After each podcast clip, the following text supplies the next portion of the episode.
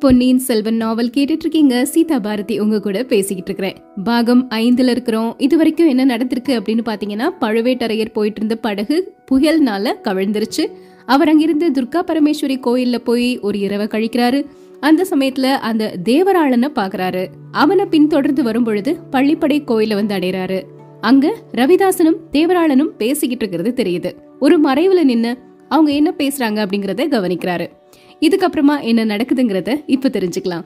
அத்தியாயம் பதினொன்று மண்டபம் விழுந்தது. ரவிதாசன் ரெண்டு மூணு தடவை அவரை அரண்மனையிலே பாத்திருக்கிறாரு அவன் மந்திர வித்தைகள்ல தேர்ந்தவன் அப்படின்னு நந்தினி சொன்னதும் அவன்கிட்ட ரொம்ப கவனமா இருக்கணும் அப்படின்னு பழுவேட்டரையருடைய சகோதரர் காலாந்தக கண்டன் அப்படிங்கிற சின்ன பழுவேட்டரையர் சொன்னதும் ஞாபகத்துக்கு வருது. அப்புறம் இன்னொருத்தே கடம்பூர் அரண்மனையில வேலநாட்டம் ஆடிய தேவராளன். இதுக்கு முன்னாடி இவனை எங்கேயோ பார்த்த மாதிரி இருக்கே அப்படின்னு யோசிக்கிறாரு பெரிய பழுவேட்டரையர். அப்புறம் தான் தெரியுது கொஞ்ச நாளைக்கு முன்னாடி அவரால அரசாங்க உத்தியோகத்துல இருந்து விலக்கப்பட்ட பரமேஸ்வரன் தான் அவன் அப்படின்னு.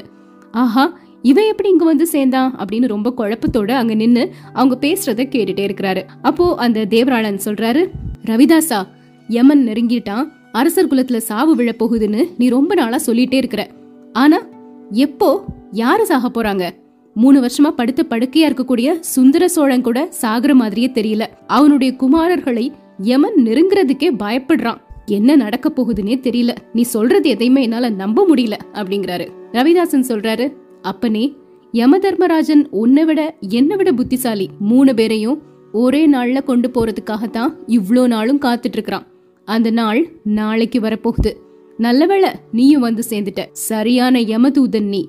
சரி ஏன் இப்படி நடுங்கிக்கிட்டே இருக்கிற? அப்படின்னு கேக்குறாரு. உடனே அந்த தேவராளன் சொல்றாரு என் உடம்பு எதுக்கு நடுங்குது நான் கேக்குறேன்? கொஞ்சம் முன்னாடி யம தர்மராஜனை நான் நேர்ல பார்த்தேன். யம தர்மராஜன் இல்ல யமனுக்கு அண்ணனையே பார்த்தேன். அதான் பயந்து போய் நடுங்கிக்கிட்டு இருக்கிறேன் அப்படிங்கிறாரு. உடனே ரவிதாசன் பரமேஸ்வரா என்ன வளர்ற அப்படிங்கிறாரு. ரவிதாசன் பரமேஸ்வரன் அப்படின்னு சொன்ன உடனே பழுவேட்டரையருக்கு புரிஞ்சிருச்சு.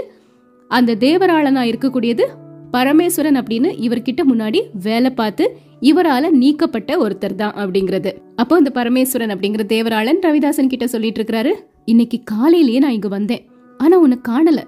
காத்துலயும் மழையிலயும் அடைபட்டு எங்கேயாவது இருப்பியோ? அப்படின்னு சொல்லிட்டு தேடிட்டே போனேன். துர்கா பரமேஸ்வரி கோயில் மண்டபத்தை போய் அடைஞ்சேன். அங்க ஒருத்தர் படுத்திருந்த மாதிரி தெரிஞ்சது. நீதான் படுத்திருக்கிறியோ? அப்படின்னு திருப்பி பார்த்தா பெரிய பழுவேட்டரையர். என்னோட கை காலெல்லாம் நடுங்கி போச்சு. அப்படிங்கிறாரு பரமேஸ்வரன். ஆமா ஆமா. நீ பார்த்தவன் பழுவேட்டரையன் தான். சந்தேகமே இல்ல. நேத்து சாயங்காலம் படகுல ஏறி கொள்ளிடத்தை தாண்டி வந்துட்டு இருந்திருக்கான் கரையில வரும்பொழுது படகு காத்துனால கவிழ்ந்துருச்சு. கூட உள்ளவங்க எல்லாம் தப்பிச்சிட்டாங்க. இவன் எங்க போனானே தெரியல. இப்பவும் ஆட்கள்லாம் தேடிட்டு இருக்கிறாங்க. அவன் தான் ஒருவேளை அந்த துர்கா பரமேஸ்வரி கோயில்ல வந்து இருந்திருப்பான் அவன் உயிரோட இருந்தானா? செத்து போயிருந்தானா? அப்படின்னு கேக்குறாரு அந்த ரவிதாசன். நான் புரட்டி பார்க்கும்போது நல்ல கண்ணெல்லாம் மூடி இருந்தது களைச்சு போய் தூங்கிக்கிட்டு இருந்தான் அப்படிங்கிறாரு அந்த பரமேஸ்வரன். முட்டாளே அவனை சும்மாவா விட்டுட்டு வந்த தலையில ஒரு கல்லை தூக்கி போட்டிருக்கலாம்ல? பழுவேட்டரையன் தலையை பத்தி உனக்கு தெரியாது. அவன் தலையில கல்ல போட்டா கல்லுதான் உடைஞ்சு தூளாகும் அப்படிங்கிறாரு அந்த பரமேஸ்வரன். சரி சரி. ஒரு விதத்துல பெரிய பழுவேட்டரையன் உயிரோடு இருக்கிறது தான் நல்லது.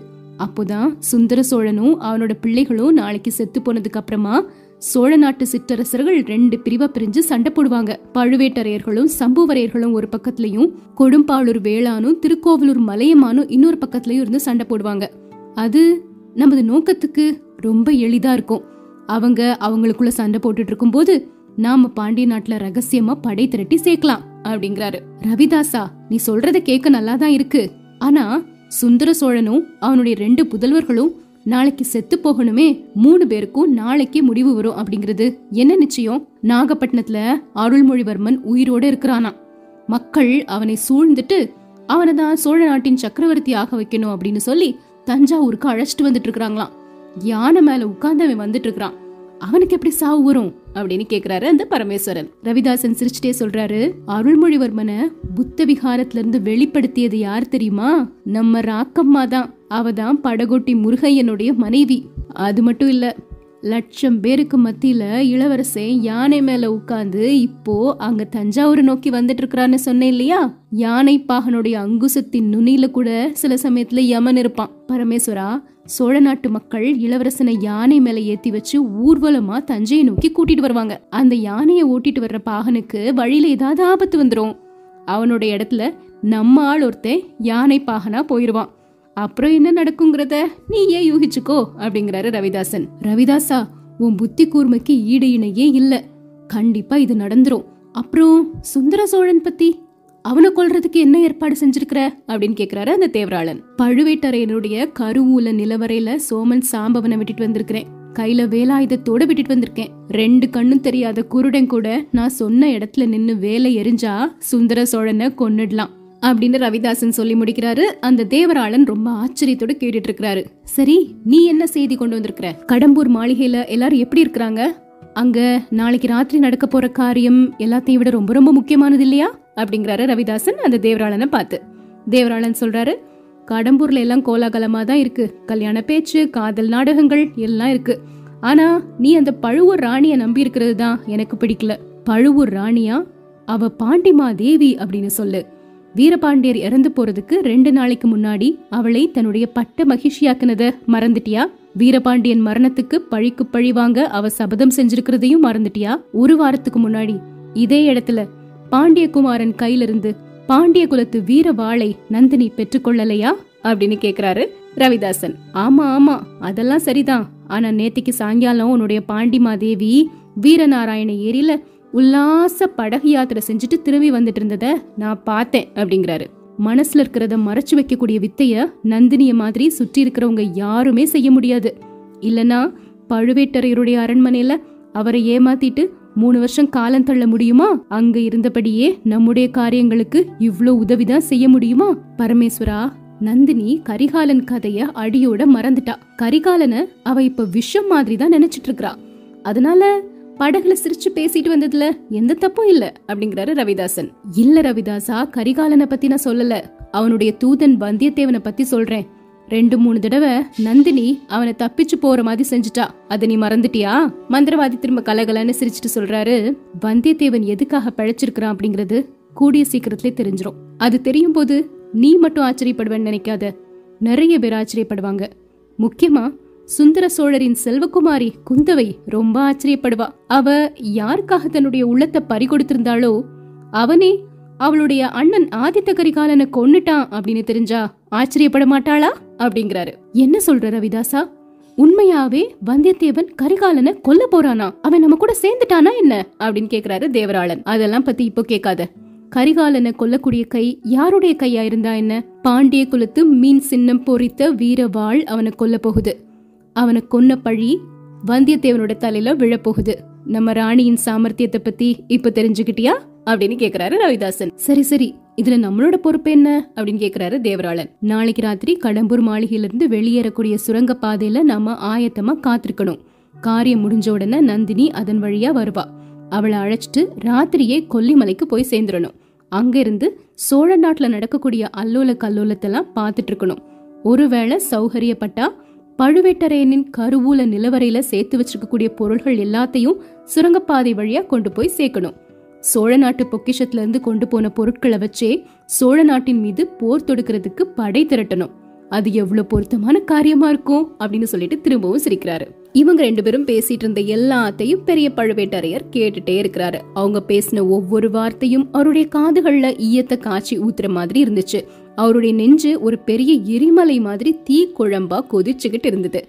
நாம காதலிச்சு கல்யாணம் செஞ்சு கொண்ட பொண்ணு வீரபாண்டியனின் மரணத்துக்காக சோழகுலத்தின் மீது பழி வாங்க வந்தவ அப்படிங்கறதும் மூணு வருஷமா அவ என்னை ஏமாத்திட்டு இருக்கிறா அப்படிங்கறதும் பெரிய பழுவேட்டரோட மனசுல பெரிய வேதனையையும் அவமானத்தையும் உண்டாக்குச்சு. சுந்தர சோழனும் அவனுடைய புதல்வர்களும் யாரு? சுந்தர சோழனோட பாட்டி பழுவூர் வம்சத்தை சேர்ந்தவ இல்லையா? சுந்தர சோழனோட மக்கள் மீது எனக்கு ஏற்பட்ட கோபம் எல்லாம் கொஞ்ச காலமா ஏற்பட்டது தானே? ஆதித்த கரிகாலன் ஏதோ சின்ன பிள்ளைத்தனமா நடந்துகிட்டான் அப்படிங்கறதுக்காகவும் மலையமான எனக்கு பிடிக்கலங்கிறதுக்காகவும் எவ்வளவு பயங்கரமான சதி செயல்களுக்கு இடம் கொடுத்துட்டேன். சோழ குலத்தின் தீரா பகைவர்களான பாண்டிய நாட்டு சதிகாரர்கள் என்னுடைய அரண்மனையில இருந்துட்டு என்னுடைய நிலவர பொக்கிஷத்தை எடுத்துட்டு போய் சோழ குலத்துக்கு விரோதமா சதிகார செயல்களை செய்ய இடம் கொடுத்துட்டு இருந்திருக்கிறனே. ஆஹா இந்த சண்டாளர்கள் சொன்ன மாதிரி நாளை ராத்திரி மூன்று இடங்கள்ல மூன்று பயங்கரமான கொலைகள் நடக்க போகுதா? என்னுடைய உடம்புல மூச்சு இருக்கிற வரைக்கும் அதை தடுத்தே ஆகணும்.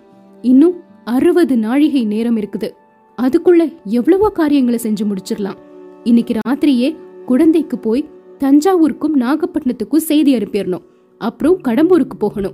இந்த பாதகர்கள் அங்க போய் சேர்றதுக்குள்ள நாம போய் சேர்ந்துடணும். இவங்கள கடம்பூருக்கு போக விடுறதா? இல்ல இந்த இடத்துல இவங்கள கொன்னு போட்டுட்டு போயிடுறதா? இல்ல இல்ல. இவங்க கிட்ட தெரிஞ்சுக்க வேண்டிய நிறைய விஷயங்கள் இருக்குது. அது எல்லாத்தையும் தெரிஞ்சுப்போம். முத கடமை சக்கரவர்த்திக்கும் அவருடைய குமாரர்களுக்கும் விபத்து நேரிடாமல் தடுக்கிறது தான். கடம்பூர்ல கரிகாலனுக்கு எதுவும் நடக்காம தடுக்கிறது ரொம்ப ரொம்ப முக்கியம். அப்படி ஏதாவது நடந்ததுன்னா அதுக்கப்புறம் அந்த பழியை என்னால நீக்கவே முடியாது. ஆறு தலைமுறையா சோழகுலத்துக்கு பழுவூர் வம்சத்தினர் செஞ்சிருக்கக்கூடிய உதவிகள் எல்லாமே மறைஞ்சு போயிரும். பெண் அப்படின்னு நினைச்சு அரண்மனையில நான் கொண்டு வந்து வச்சிருக்கிற அரக்கியினால கரிகாலன் கொல்லப்பட்டா அதை விட எனக்கு நேரக்கூடிய அவமானம் வேற எதுவுமே இல்ல. அவ்வளோ அழகிய வடிவத்துக்குள்ள அவ்வளோ பயங்கரமான ஆழ கால விஷம் நிறைஞ்சிருக்க முடியுமா? மூணு உலகத்தையும் மயக்கக்கூடிய மோகன புன்னகைக்கு பின்னாடி இவ்ளோ வஞ்சகம் நிறைஞ்சிருக்குதா? இந்த சண்டாளர்கள் கொஞ்ச நேரத்துக்கு முன்னாடி சொன்னதெல்லாம் உண்மையா இருக்க முடியுமா? அப்படின்னு நந்தினியை பத்தி யோசிக்கிறாரு. ஆனாலும் அவர் மனசுக்குள்ள வந்து நந்தினி மேல இருக்கக்கூடிய ஆசை குறையவே மாட்டேங்குது. பழுவேட்டரையருடைய உள்ளத்துல கோப தீ கொழுந்து விட்டு எரிற மாதிரி செஞ்ச அந்த சதிகாரர்களின் வார்த்தைகள் ஒரு விதத்துல அவருக்கு ஒரு திருப்தியை கொடுத்துச்சு. என்ன அப்படின்னா நந்தினி சதிகாரியா இருக்கலாம் என்கிட்ட அன்பு வச்சதா நடிச்சு ஏமாத்திருக்கலாம். ஆனா அவளுக்கு கரிகாலன் மேலேயோ கந்தன்மாறன் மேலேயோ இல்லனா வந்தியத்தேவன் மேலேயோ எந்த ஒரு மோகமும் இல்ல. அந்த மோகத்தினால என்ன வஞ்சிக்கல. அந்த சிறுவர்களை அவ பொருட்படுத்தவே இல்லை. அவளுடைய அந்தரங்க நோக்கத்துக்கு அவர்களையும் உபயோகப்படுத்துறதுக்காகத்தான் அவங்க கிட்ட சுமூகமா பேசி பழகிட்டு இருக்கிறா அப்படின்னு நினைக்கிறாரு. அதை யோசிச்ச உடனே பழுவேட்டரையரின் அந்தரங்கத்தின் அந்தரங்கத்துக்குள்ள அவருக்கே தெரியாம ஒரு சின்ன திருப்தி கிடைச்சுதான். என்ன ஆனாலும் அவருக்கு நந்தினி மேல வெறுப்பே வர மாட்டேங்குது கரிகாலன் கொல்லப்படாமல் தடுக்க வேண்டியது ரொம்ப ரொம்ப முக்கியம். அப்படி தடுத்தாச்சுன்னா அது என்னுடைய கௌரவத்தையும் பாதுகாக்க வைக்கும். அது மட்டும் இல்லாம நந்தினிய அந்த கோரமான பாவ காரியம் செய்ய வைக்கிறதுல இருந்து தப்பிக்க வைக்கவும் முடியும். ஒருவேளை அப்படி தப்பிக்க வச்சிட்டோம்னா அவளுடைய மனசு மாறுறதுக்கு கூட வாய்ப்பு இருக்கு. இந்த சண்டாள சதிகாரர்கள் கிட்ட அகப்பட்டுட்டு தானே வேற வழி இல்லாம நந்தினி இவங்களுக்கு உடந்தையா இருந்துட்டு இருப்பா இவங்களை இங்கே கொண்டு ஒழிச்சிட்டோம்னா நந்தினிக்கு விடுதலை கிடைக்கலாம் இல்லையா? அப்படின்னு அவரோட மனசு மாறிடுச்சு. முதல்ல பழுவேட்டரையருடைய அறிவு ஒழுங்கா வேலை செஞ்சுது. இவங்க ரெண்டு பேரையும் இங்கேயே விட்டுட்டு நேரடியா இந்த தகவலை கடம்பூருக்கும் தஞ்சைக்கும் நாகப்பட்டினத்துக்கும் தெரியப்படுத்தி ராஜகுமாரர்களோட உயிர் போகாம காப்பாத்தணும் அப்படின்னு நினைச்சாரு. ஆனா இப்போ நந்தினிய காப்பாத்தணும் அப்படிங்கிற ஒரு எண்ணம் அவர் மனசுக்குள்ள வந்துருச்சு. அதனால இவங்க ரெண்டு பேரையும் இந்த இடத்துல கொன்னு ஒழிச்சிடணும் அப்படின்னு நினைக்கிறாரு. தொண்டைய கனச்சுக்கிறாரு சிம்ம கர்ஜனை மாதிரிப்பட்ட அந்த சத்தம் சதிகாரர்கள் ரெண்டு பேரையும் திடுக்கிட வச்சுது. யார் அங்கே அப்படின்னு கேக்குறாரு அந்த தேவராளன். அதுக்கப்புறமும் மறைஞ்சிருக்க முடியாது அப்படின்னு நினைச்சு பழுவேட்டரையர் வெளியே வர்றாரு. ரெண்டு பேரும் ஓட பாக்குறாங்க. ஆனா பழுவேட்டரையர் அதுக்கு இடம் கொடுக்காம அவருடைய ரெண்டு கரங்களையும் நீட்டி ரெண்டு பேரையும் பிடிச்சு நிறுத்துறாரு. அவருடைய வலது கை ரவிதாசனுடைய ஒரு கழுத்தை அப்படி இறுக பற்றி வச்சிருச்சு. வஜ்ராயுதத்தை விட வலிமையான அவருடைய கைகளின் பிடியினால ரெண்டு பேருமே திக்குமுக்காடி போயிட்டாங்க. எவ்வளவுதான் கையில வலிமை இருந்தாலும் ரெண்டு பேரையும் ஒரே நேரத்துல சமாளிக்க முடியாது அப்படின்னு நினைச்சு பழுவேட்டரையர் தேவராளனை தலை குப்புற விழுற மாதிரி செஞ்சுட்டாரு. கீழே விழுந்தவனுடைய முதுகுல ஒரு காலை ஊனி வச்சுட்டே ரவிதாசனோட கழுத்தை ரெண்டு கைகளாலையும் நெரிக்க ஆரம்பிச்சிட்டாரு. ஆனா கீழே விழுந்த தேவராளன் சும்மா இருக்கல இடுப்புல இருந்த ஒரு கத்தியை எடுத்து மிதிச்சிட்டு இருந்த கால்ல குத்த பாக்குறாரு. பழுவேட்டரையர் அதை தெரிஞ்சு இன்னொரு கால்னால தேவராளனோட கை மணிக்கட்டை நோக்கி ஒரு பலமான ஓத கொடுக்கறாரு. கத்தி ரொம்ப தூரத்துல போய் விழுந்துருச்சு. தேவராளனோட கையும் அத்து விழுந்த மாதிரி ஜீவனற்று போயிருச்சு. அந்த சமயத்துல அவனை மிதிச்சுக்கிட்டு இருந்த அந்த கால் கொஞ்சம் நழுவுது. தேவராளன் சட்டுன்னு நெளிஞ்சு வெளியே வந்து எந்திரிச்சு நிக்கிறாரு. கையினால பழுவேட்டரையரை நோக்கி குத்த ஆரம்பிக்கிறாரு. அந்த குத்துக்கள் ஒரு கருங்கல் பாறை சுவர் மேல விழுற மாதிரி தான் இருந்தது. குத்துன தேவராளனோட கைதான் வலிச்சதே தவிர பழுவேட்டரையருக்கு எதுவுமே ஆகல. இதுக்கடையில ரவிதாசன் அவருடைய கழுத்துல இருந்து பழுவேட்டரையரோட கைகளை விளக்குறதுக்காக ரொம்ப முயற்சி செஞ்சு பாக்குறாரு முடியவே இல்ல. கிழவருடைய இரும்பு பிடி தளரவே இல்ல. ரவிதாசனோட கண்கள்லாம் அப்படி வெளியே பிதுங்கி வர ஆரம்பிச்சிருச்சு. உளறிக்கிட்டே என்ன சொல்றாரு தேவராளனை பார்த்து தேவராளா சீக்கிரம் சீக்கிரம் கோயில் மேல ஏறு மண்டபத்தை கீழே தள்ளு அப்படின்னு சொல்றாரு. அந்த பள்ளிப்படை கோயிலின் மேல் மண்டபத்துல ஒரு பகுதி பிளவு ஏற்பட்டு கொஞ்சம் நகர்ந்தாலும் கீழே விழக்கூடிய நிலைமையில இருந்தது. ரவிதாசன் அதை தான் சொல்றாரு அப்படின்னு புரிஞ்சு போச்சு தேவராளனுக்கு. மண்டபத்தின் இடிஞ்ச பகுதிய தன்னிடம் இருந்த வலிமை எல்லாத்தையும் பயன்படுத்தி நகர்த்தி கீழே தள்ளி விட்டுட்டாரு. அது விழும்போது பக்கத்துல இருந்த ஒரு மரத்தையும் சேர்த்து தள்ளிட்டு விழுந்தது. பழுவேட்டரையரோட மேல அந்த மண்டபம் விழுந்துருச்சு. அவரு நினைவு இழந்துட்டாரு ரவிதாசனும் தேவராளனும் அந்த இடத்துல இருந்து தப்பிச்சு ஓடி போயிட்டாங்க அத்தியாயம் பனிரெண்டு தூமகேது மறைந்தது. ரொம்ப நேரம் கழிச்சு பழுவேட்டரையர் கண்ணை திறந்து பாக்குறாரு அவருக்கு நினைவு வருது. அவரு நினைவு இழந்திருந்த சமயத்துல அந்த ரெண்டு பேரும் பேசின பேச்சுக்கள் இவருடைய காதுல லேசா விழுந்தது. அது ஞாபகத்துக்கு வருது. கிழமை செத்து போயிட்டான் அப்படிங்கிறாரு ரவிதாசன். நல்லா பாரு. பழுவேட்டரையனுடைய உயிர் ரொம்ப கெட்டி. யமன் கூட அவன்கிட்ட வர பயப்படுவான். யமன் பயப்பட்டாலும் சரி. நரி பயப்படாது.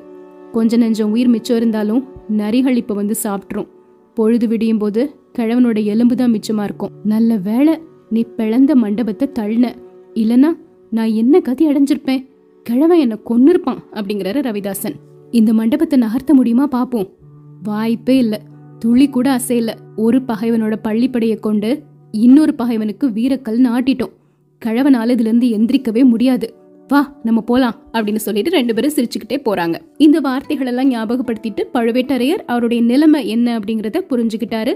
அவர் மேல பள்ளிப்படை மண்டபத்தின் ஒரு பாதி விழுந்திருந்தது. அதன் பாரம் அவரை அமுக்கிக்கிட்டு இருந்தது. ஆனா மூச்சு விட முடியுதே எப்படி? அப்படின்னு யோசிக்கிறாரு. நல்ல வேளையா மண்டபத்தோட விழுந்த மரம் அவருடைய தோள் மேல ஒரு அரண் மாதிரி படிஞ்சிருந்தது. அதுக்கு மேலதான் மண்டபம் விழுந்திருக்குது. மண்டபத்தை ஒட்டி இருந்த மரம் தான் அவரோட உயிரை காப்பாற்றிருக்குது மண்டபம் மட்டும் நேர விழுந்திருந்ததுன்னா பழுவேட்டரையருடைய மார்பும் தலையும் நொறுங்கி போயிருக்கும். கிழவரு அவரோட உடம்பின் வலிமையை நினைச்சு ஆச்சரியப்படுறாரு. கண்டிப்பா நம்ம உயிரை காப்பாத்தியே ஆகணும். காப்பாத்திட்டு சோழ குலத்துக்கு நேர இருக்கக்கூடிய அபாயத்தை தடுக்கணும். வானுலகத்துக்கு போனா கூட அங்க இருக்கிற என்னுடைய மூதாதையர்களும் என்ன சபிப்பாங்க. அதனால எவ்வளவு பாடுபட்டாவது இந்த மரத்தையும் மண்டபத்தையும் அப்புறப்படுத்தி இங்கிருந்து எந்திரிக்கணும் அப்படின்னு நினைக்கிறாரு பழுவேட்டரையர் அவருடைய ரெண்டு கைகள்னாலையும் உடம்புல மிச்சம் இருந்த பலம் முழுவதையும் திரட்டி அந்த மரத்தை தூக்குறதுக்காக முயற்சிக்கிறாரு. அவர் மேல விழுந்திருந்த மரம் கொஞ்சம் கொஞ்சமா உயர அதுக்கு மேல நின்ன மண்டப பாறை நகர்ந்து சரிய தொடங்கிருச்சு. ஒரு யுகம் அப்படின்னு தோணுது ஒரு நாழிகை. ஒரு நாழிகை கழிஞ்சதுக்கு அப்புறமா அந்த மரமும் பாறையும் கொஞ்ச தூரம் தள்ளி போயிருச்சு. பழுவேட்டரையர் அதுல இருந்து விடுதலை அடைஞ்சு வெளியே வந்துட்டாரு. இவ்ளோ பெரிய முயற்சி செஞ்சதுனால அவருக்கு கொஞ்ச நேரம் ரொம்ப சோர்வா இருந்தது. அப்படியே படுத்திருக்கிறாரு. பெரும் மூச்சு விட்டுட்டே இருக்கிறாரு. வானத்தையே பாக்குறாரு வைரப்பொறிகள் மாதிரி எண்ணற்ற நட்சத்திரங்கள் மின்னிக்கிட்டே இருந்தது. திடீர்னு வானத்துல வட திசையில ஒரு வித்தியாசமான நட்சத்திரம் தோன்றுது. அது பழுவேட்டரையருடைய கவனத்தையும் கவர்ந்தது. அடடா! கொஞ்ச நாளைக்கு முன்னாடி அவ்வளோ நீளமான வாளோட இருந்த தூமக்கேதுவா இது இவ்ளோ குறுகி போயிருக்குது அப்படின்னு நினைச்சு வானத்துல இருந்து பார்வையை அகற்றி சுத்தி சுத்தி பார்த்துட்டே இருக்கிறாரு. திடீர்னு வானமும் பூமியும் அந்த வனப்பிரதேசம் முழுவதும் ஒளிமயமா தெரிஞ்சது. பழுவேட்டரையரின் கண்கள் கூசின. மின்னல் மாதிரி ஏதோ ஒண்ணு வருது. ஆனா அது மின்னல் இல்ல. ஜெகஜோதிய பிரகாசித்த ஒரு தீப்பந்தம் வானத்துல ஒரு கோணத்துல பிரயாணம் செஞ்சுட்டு இருக்கிற மாதிரி தெரிஞ்சது. அந்த பிரகாசம் அவருடைய கண்களை கூச வச்சது. கண்ணை ஒரு கணம் மூடிட்டு திறந்து பாக்குறாரு. அந்த தீப்பந்தம் சிறிதாய் போயிருந்தது. வர வர ஒளியும் குறைஞ்சிட்டே வந்தது.